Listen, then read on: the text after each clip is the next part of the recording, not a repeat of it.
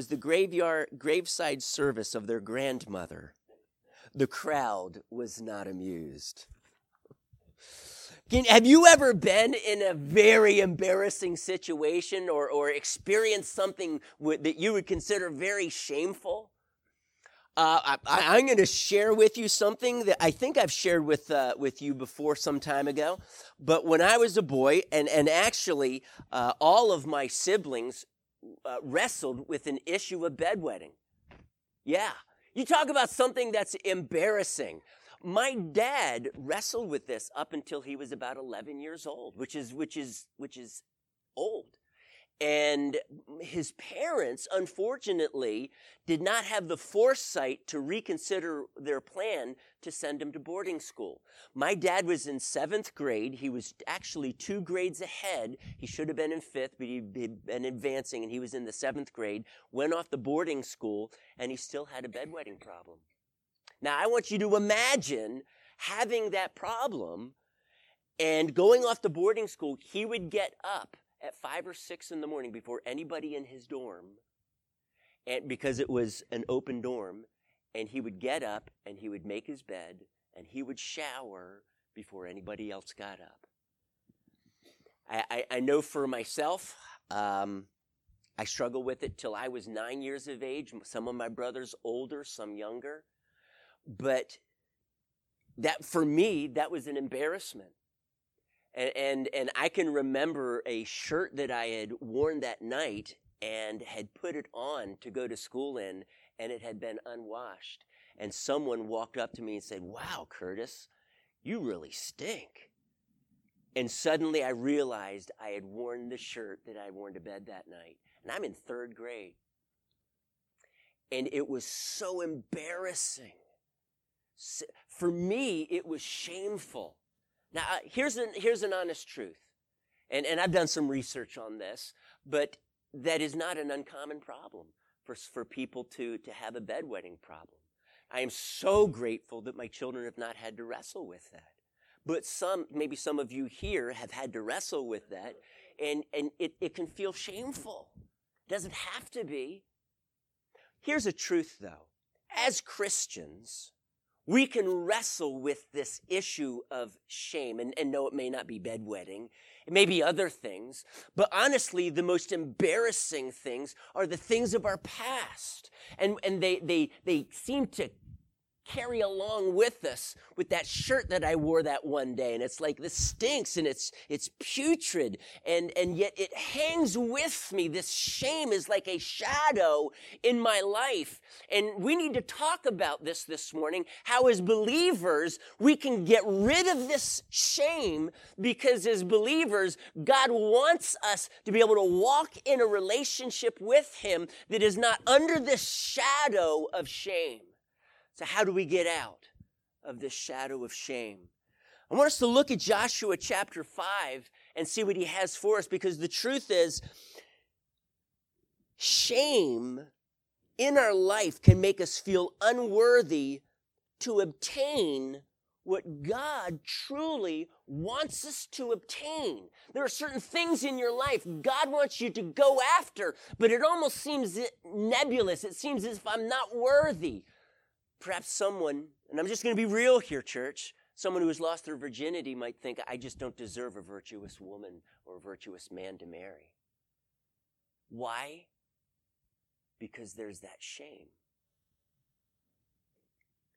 Someone who is cheated feels as if, how can God bless me financially since I've cheated? A teenage girl who's been through an abortion may feel, God, I'm just I'm not worthy for you to bless me with children. And that shame can hang with them. I'm going to read from, it's just 12 verses. And when I'm done, you may step back and you're going to think, Pastor Mike, how does your introduction have anything to do with these 12 verses? Well, we're going to see.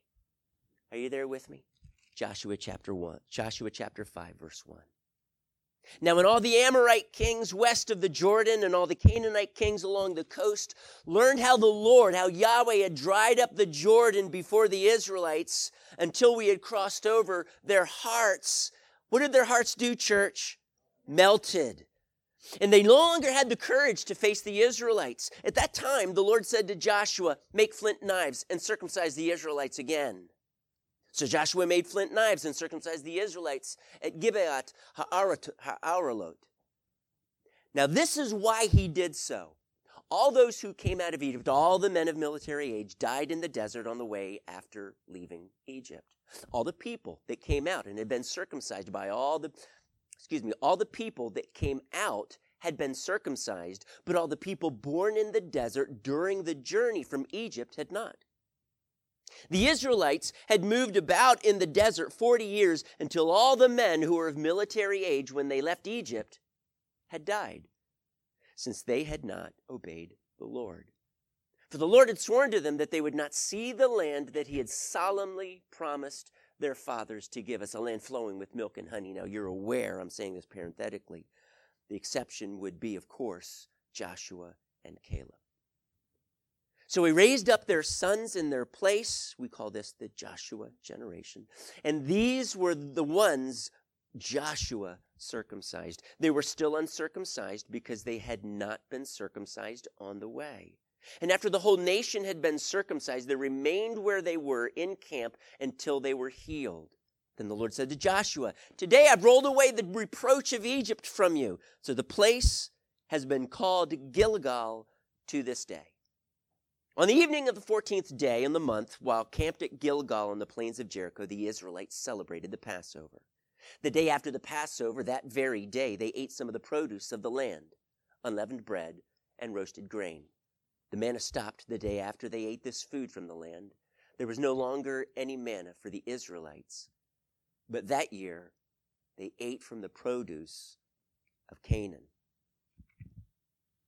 Israel is about to take the land, and this phenomenal event this drying up of the Jordan River had begun to spread by word of mouth from city to city and town to town and fortified town to fortified town. And it says that the hearts of the Canaanites and the Amorites, the Canaanites all the way on the coast, all the way on the other side of, of Canaan, of the land of Canaan, the promised land, had heard word of this. They already found out about it. I, I, don't know how many miles that is. I'm trying to remember 80, 100 miles wide, but uh, you'll have to check that out for me. I'm, I'm a little off there, I'm sure. But that's, that's a lot of territory. That's a lot of cities and a lot of towns. Word spread fast. The Israelites are serving a God who is powerful, decimating all enemies before them, and they are coming into this land to take your homes. Because the time of, and what they didn't understand, perhaps, was the time of God's judgment had come. The sins of the Amorites had reached their fill. So the, the, their hearts had melted. Israel is poised to be able to take the land, but before they do, something of profound significance needs to take place. Now, as you're going through those 12 verses, okay, Pastor Mike, I'm seeing some circumcision, I'm seeing a Passover. What's the big deal? I mean, I mean, how many of you, as I read through those 12 verses, were just struck by a very strong emotion? Anybody here? Raise your hand. Very strong emotion? Boredom is not an emotion. I'm just saying, okay? You're probably wondering, oh my goodness, Pastor Mike's going to be preaching on this. I'm glad that the service is shortened today. Wow just some exciting verses here. now, if you were a Jew, here's some of the emotions that you would experience utter disgust, Ugh. Oh. Horror mixed with relief and tremendous gratitude. Did any of you happen to share those emotions as I read through these 12 verses? Probably not. I'm going to even go so far as they, the Jew reading this would be so, so stirred up emotionally that I'm going to conclude by saying this that without these 12 verses, there are no victories in the land of Canaan. There is no promised land and there is no book of Joshua. That's how firm I am with this. That's how, that's how important these 12 verses are. Let's look at the first thing that you see.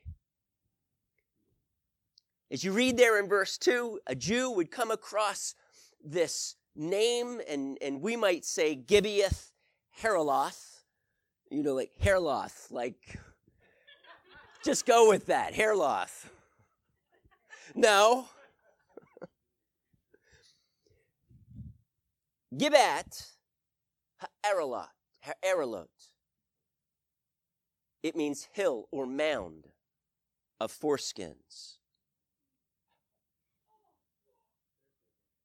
There we go.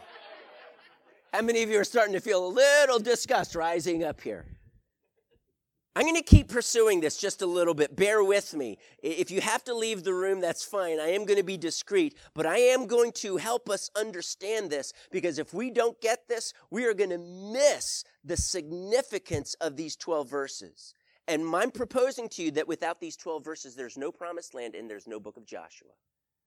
That, that, that's how important and serious these 12 verses are. Foreskins were filthy. They're hard to keep clean. And so, as a result, God chose to use that cutting off of the foreskin as a symbol of a covenant that they are making with God. In essence, I am getting rid of the filth of my life and I am making a covenant to follow you. We see this in the concept of circumcision of the heart. We see this as we talk about putting to death the, the flesh or the old man. I'm going to get to that in a moment. But for these Jews, it was a sign of the covenant. They had not been circumcised for 40 years. Now, there's no explanation why. This was at the heart of the Abrahamic covenant. Why wouldn't they do this?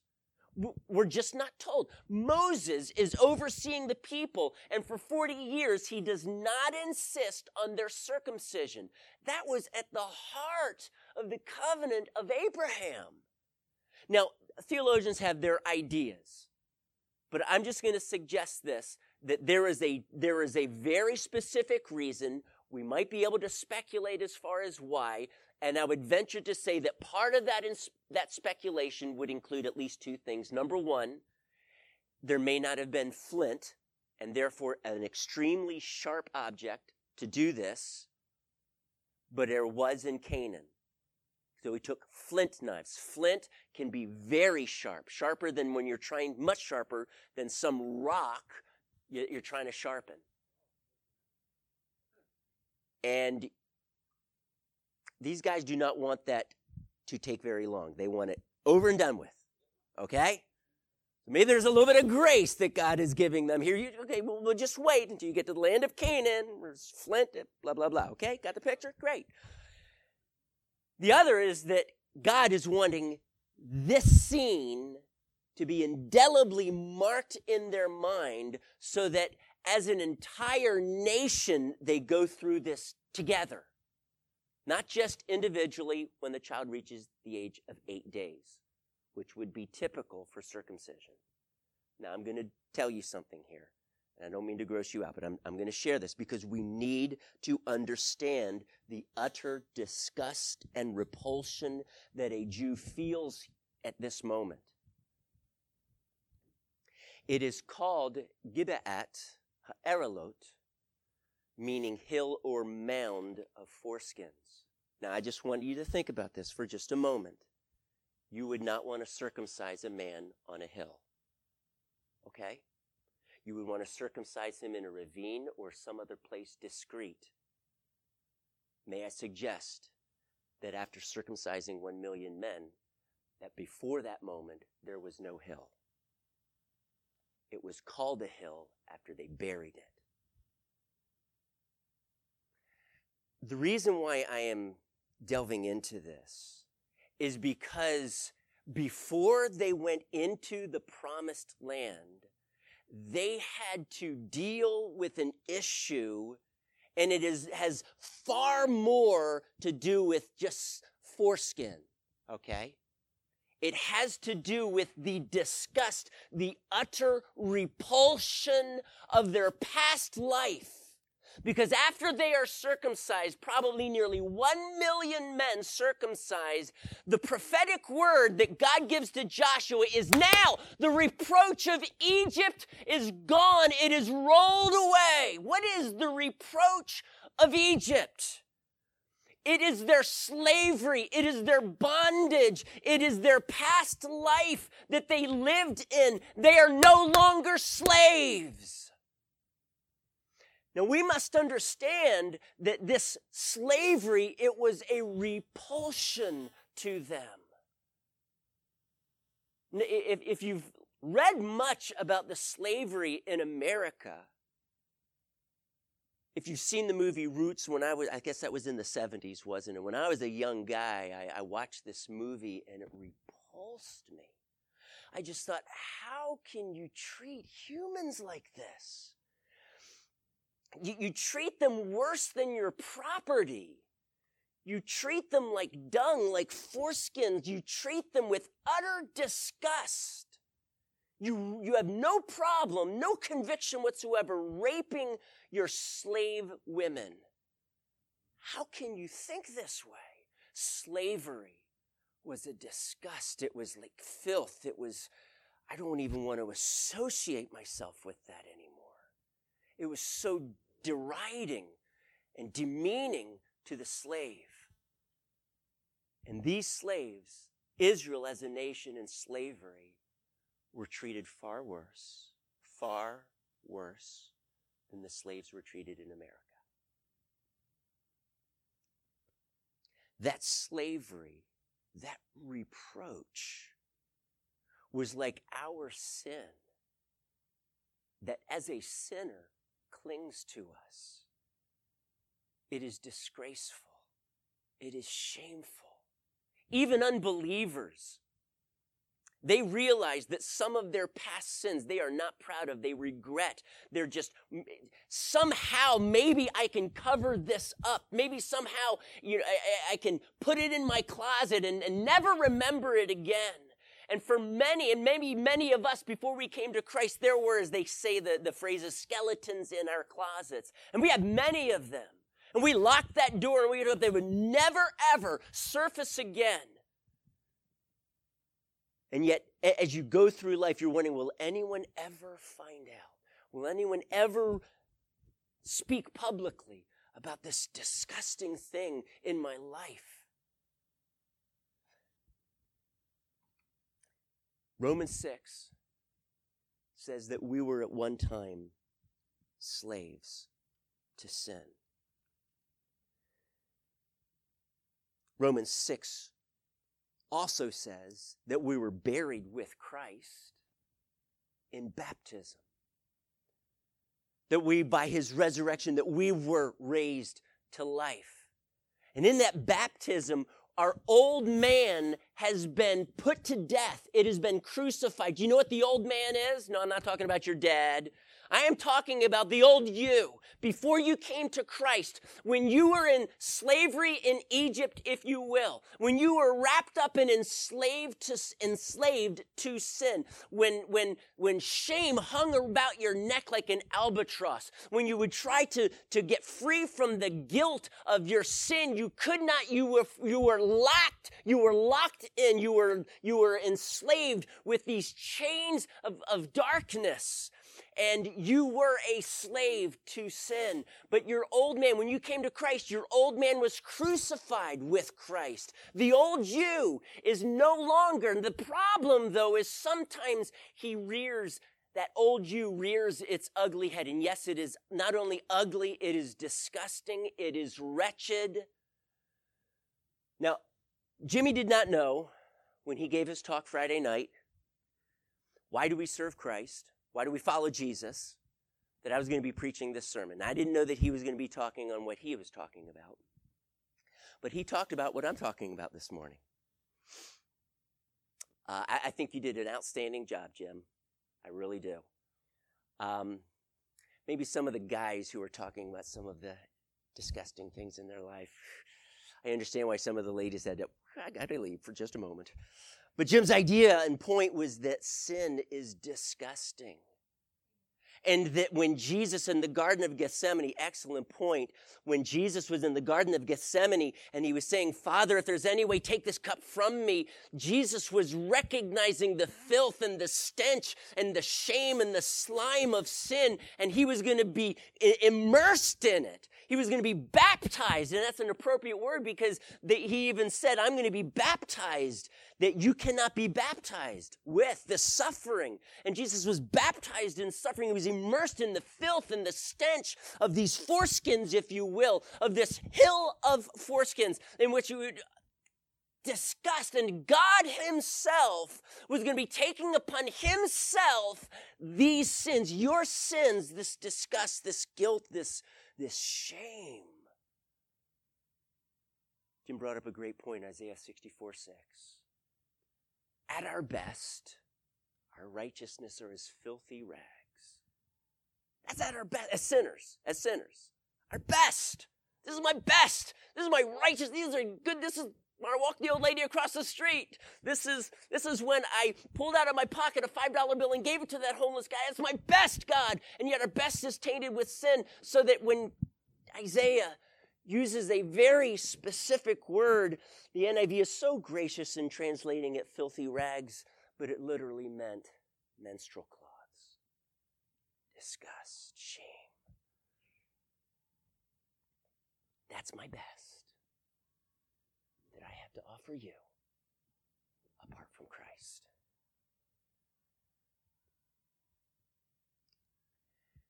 Jesus realized the repugnancy of sin, the putrescence of sin from Princess Bride.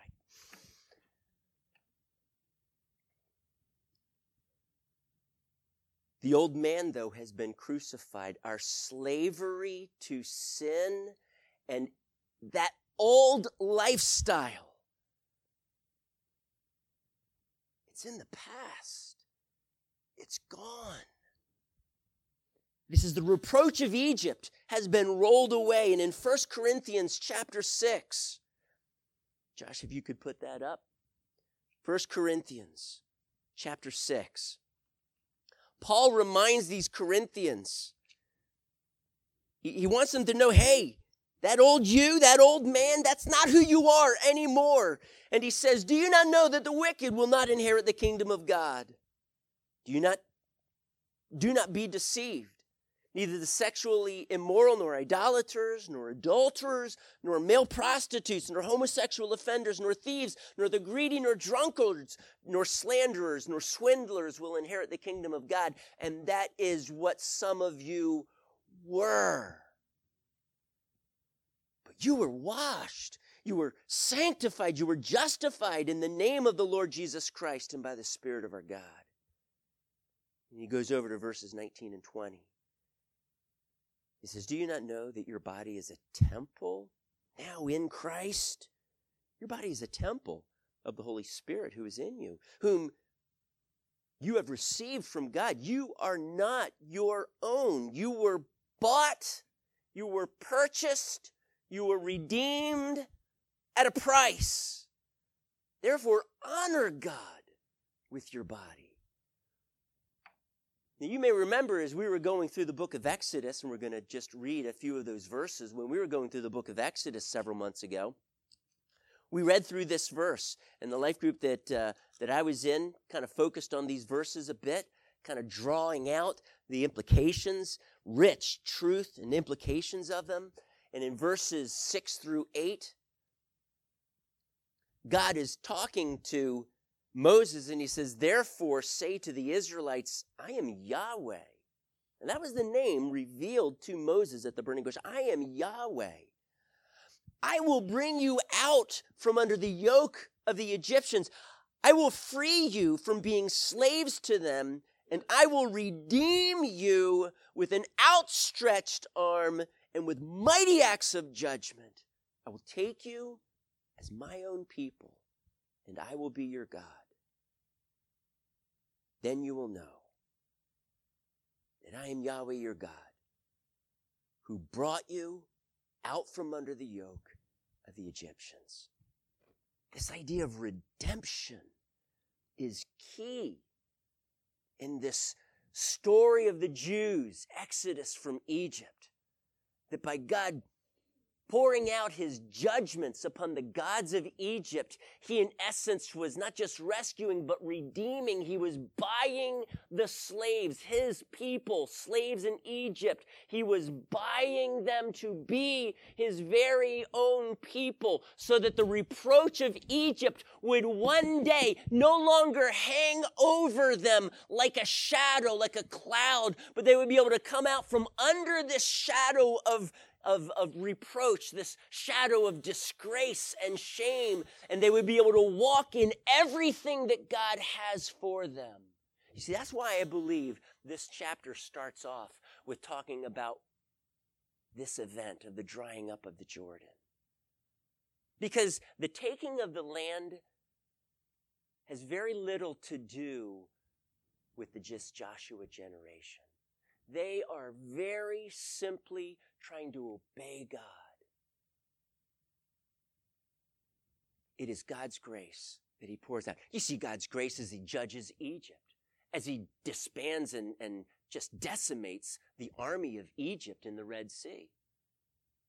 As he ravaged the land of Egypt because they had sought to destroy Israel and keep them under their thumb. Do you remember why? Because they become so numerous, probably around the area of 2 million or so plus.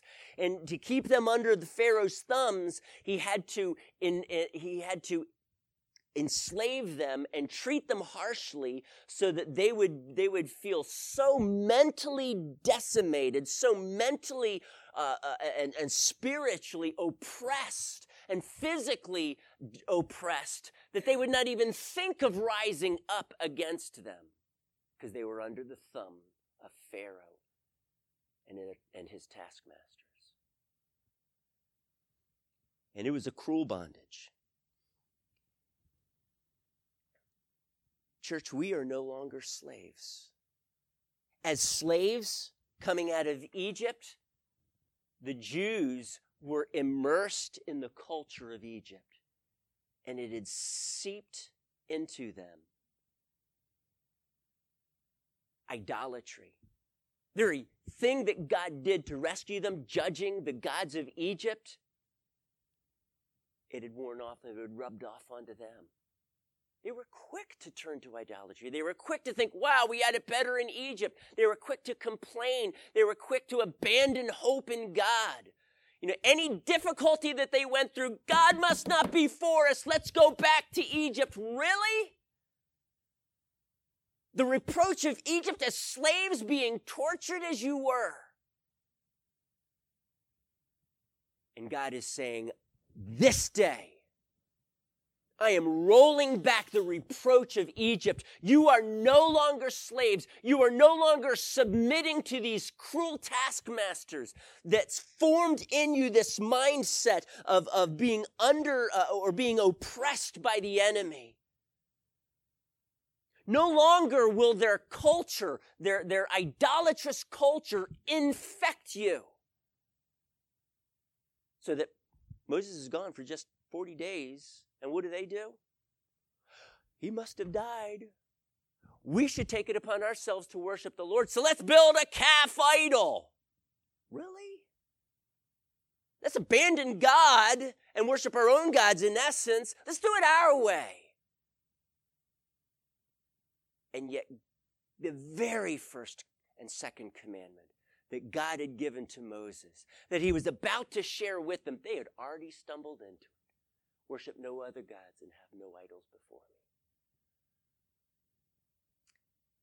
All of this, the culture of Egypt, the slavery, the mindset, gone. It's all gone.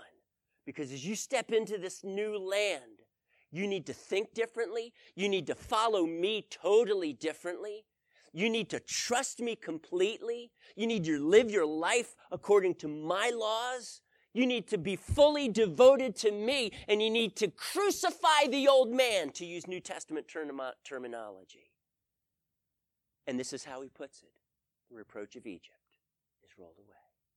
The shame, the disgust, the horror.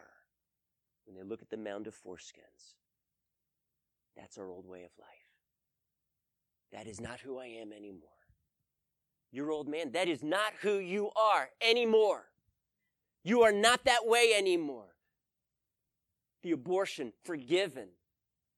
Losing your virginity as a young man or a young woman, it is covered by the blood of Jesus. The pornography from the past, gone, over with, shame, lifted, gone, no longer under its reproach because we are in Christ.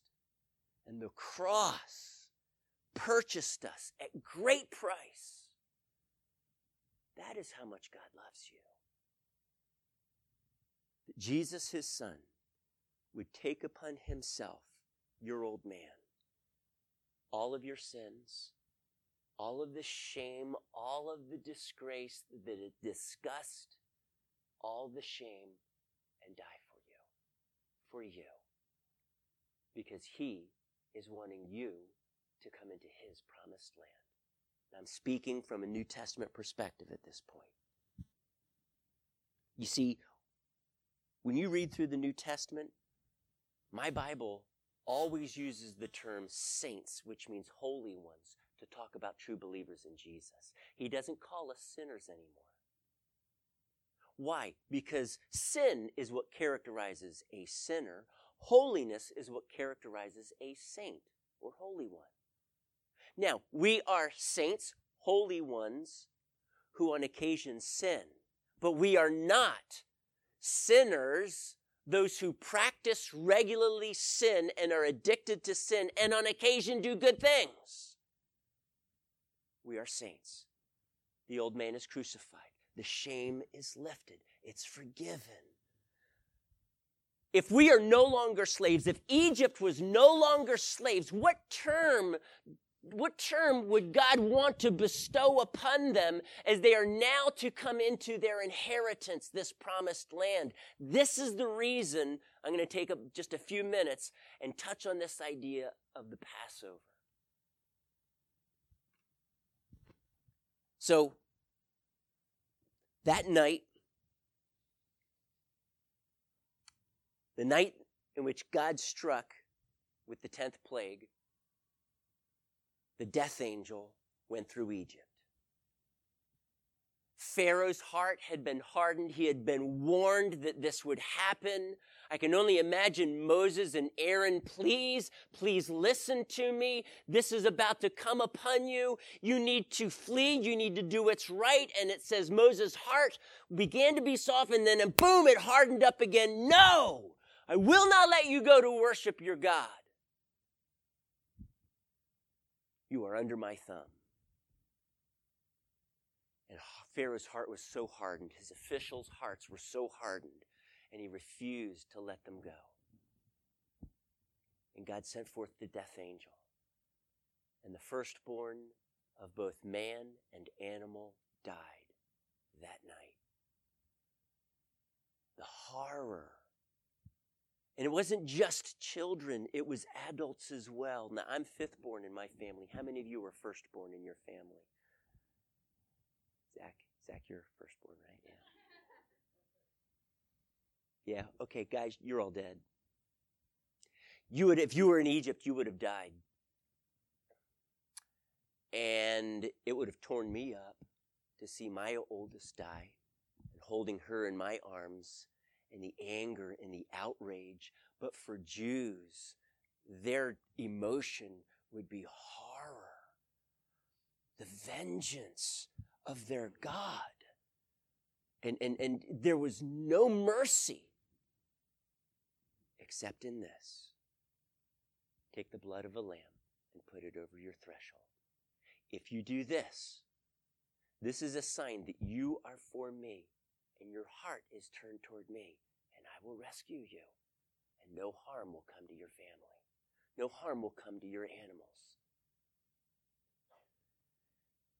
So for the Jew, the horror of God's judgment was mixed with inexplicable gratitude. that they were kept safe. Let me just share this with you.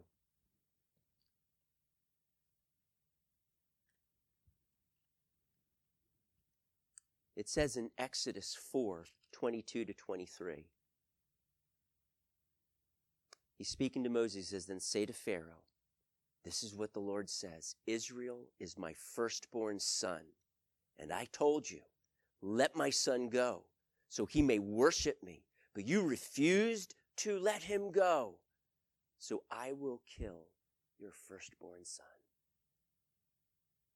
When a Jew celebrates the Passover, the thing that comes to his mind is that the firstborn of Egypt all died.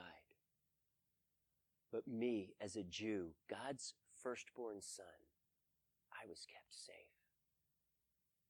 What a reminder. You are no longer a slave of Egypt. You are no longer uh, forced into servitude by these taskmasters. No, you are a son of the Most High God, and it is only sons, not slaves, that inherit anything. If you're going to inherit this land, you need to know that you know you are no longer a slave, but you are a son of inheritance. And the Lord would speak to your heart. The shame of your past is overshadowed by the cross. It is washed away. Come out from under the, the, the shadow of the shame and embrace the cross because you are sons and daughters of the God that came to rescue you. And He is inviting you to inherit this promised land. The disgust of, of all that the old man was to you, or old woman, if you will, that was to, that implicated you, that convicted you and condemned you. Gone. Cut off. That is no longer you. Because you're not a slave. You're a son. You're a daughter. You have an inheritance. And as they are about to take this land, this promised land, as sons and daughters, the firstborn of God, it is rightfully theirs. And for a firstborn, a double portion would be given. Now, to, to demonstrate the the significance of this event, it concludes in verse 12. The manna stopped. No more manna. No more manna, no more water from the rock, no more quail. I mean, it specifically mentions just manna, but the idea is manna for the Jew was God's life support system for them. Can I ask you this question? Where would you rather be? Working your fields, enjoying a job and family, or in the hospital on a life support system? Well, you know what? At least you're alive. At least through this miracle of technology, you are alive. God had provided manna and demonstrated that in Him and only in Him would they find strength, would they find day to day uh, help. But now that they're in the promised land, this is what I've been saving for you. The manna was temporary. It sustained them in the desert, but it was manna every day. Manna every day. When I was a kid, I used to have peanut butter and jelly sandwiches every day. When I became a, a, a an adult, I hated peanut butter and jelly sandwiches. Ugh, when, when you know, I'd be heading off to work, Meredith would make me a sandwich and say, please don't make a peanut butter and jelly. Thank you very much. I just needed a few years, maybe, okay, a lot of years away from peanut butter and jelly sandwiches. That was my manna. Okay, God, you have something rich for me. So I married a woman who knew how to cook. All right, this was the promised land. Woo! Yes, the promised land. God has a promised land for us. He has a good life in what it is to inherit everything He has for us as His children, but not as slaves, as sons, as daughters, to receive that rightful inheritance. I'm just going to close with this little illustration. I remember several years ago that I was working on my car, and it was an old car It was a, a, a what was it? A, a 1981 Colony Park, a Mercury Colony Park uh, station wagon. And it already had a, I had to replace the engine in it already. I, I can't remember how many miles were on it. And it, it stalled. It would not start up for me one day. So I thought, well, I'm going to fix this.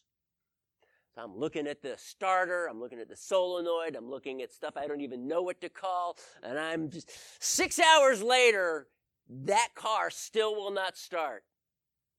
My next door neighbor, who happened to be a pastor uh, uh of a church nearby, came up to me because he saw my engine up. He grew up on a farm, worked on all kinds of engines. He said, Mike, so what's the problem?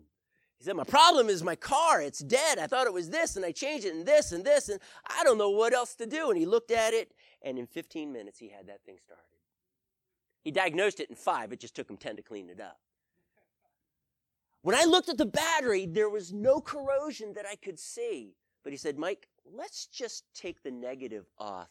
And since you have a connector on it, let's look under the connector because maybe there's corrosion there. Opened it up, all kinds of corrosion. So he cut it off. He redid what he needed to do. Everything cleaned up, put it on. Vroom. Six hours. I got nowhere. 15 minutes. He got it started for me. Here's my point.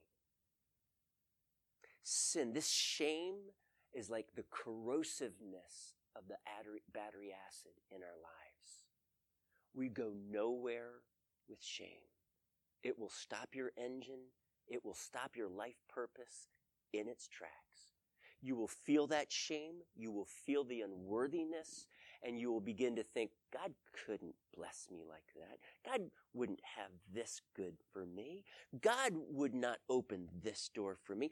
I'm not worthy to do this. And the voice of the enemy of condemnation and unworthiness. And are we unworthy? Absolutely. But we are sons and daughters to receive an inheritance from him who is worthy. Jesus, the firstborn of God. He is the one who secured all of this for us. It is by the cross that the old man is crucified. It's by the cross and by the blood of Jesus that the shame is washed away.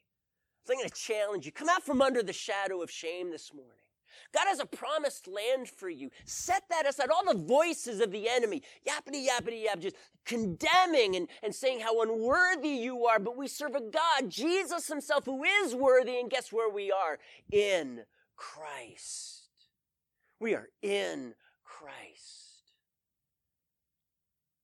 Can you stand with me? The last chapter of John, three times Jesus asks Peter, Do you love me? To the point of embarrassment. And finally, Peter says, Jesus, feeling shame, you know that I love you. And without reminding Peter of the three times he denied him, he just spoke to him and said, Then feed my sheep. In essence, Come, follow me in this new adventure that I have called you to and ordained you as an apostle. Feed my sheep. And Jesus, in those few verses, broke the shame off of Peter's shoulders so he can serve him. Let Jesus do that for you this morning. Father, I want to thank you your heart is inclined towards us. You are so good. Your mercy is new every morning. Your love is unfailing. Your faithfulness reaches to the skies. Our God is good. Through the cross, he holds nothing against us. Jesus, break off this shame that the devil is wanting to saturate us and soak us in to hold us back and keep us from this incredible, marvelous inheritance that you have for us.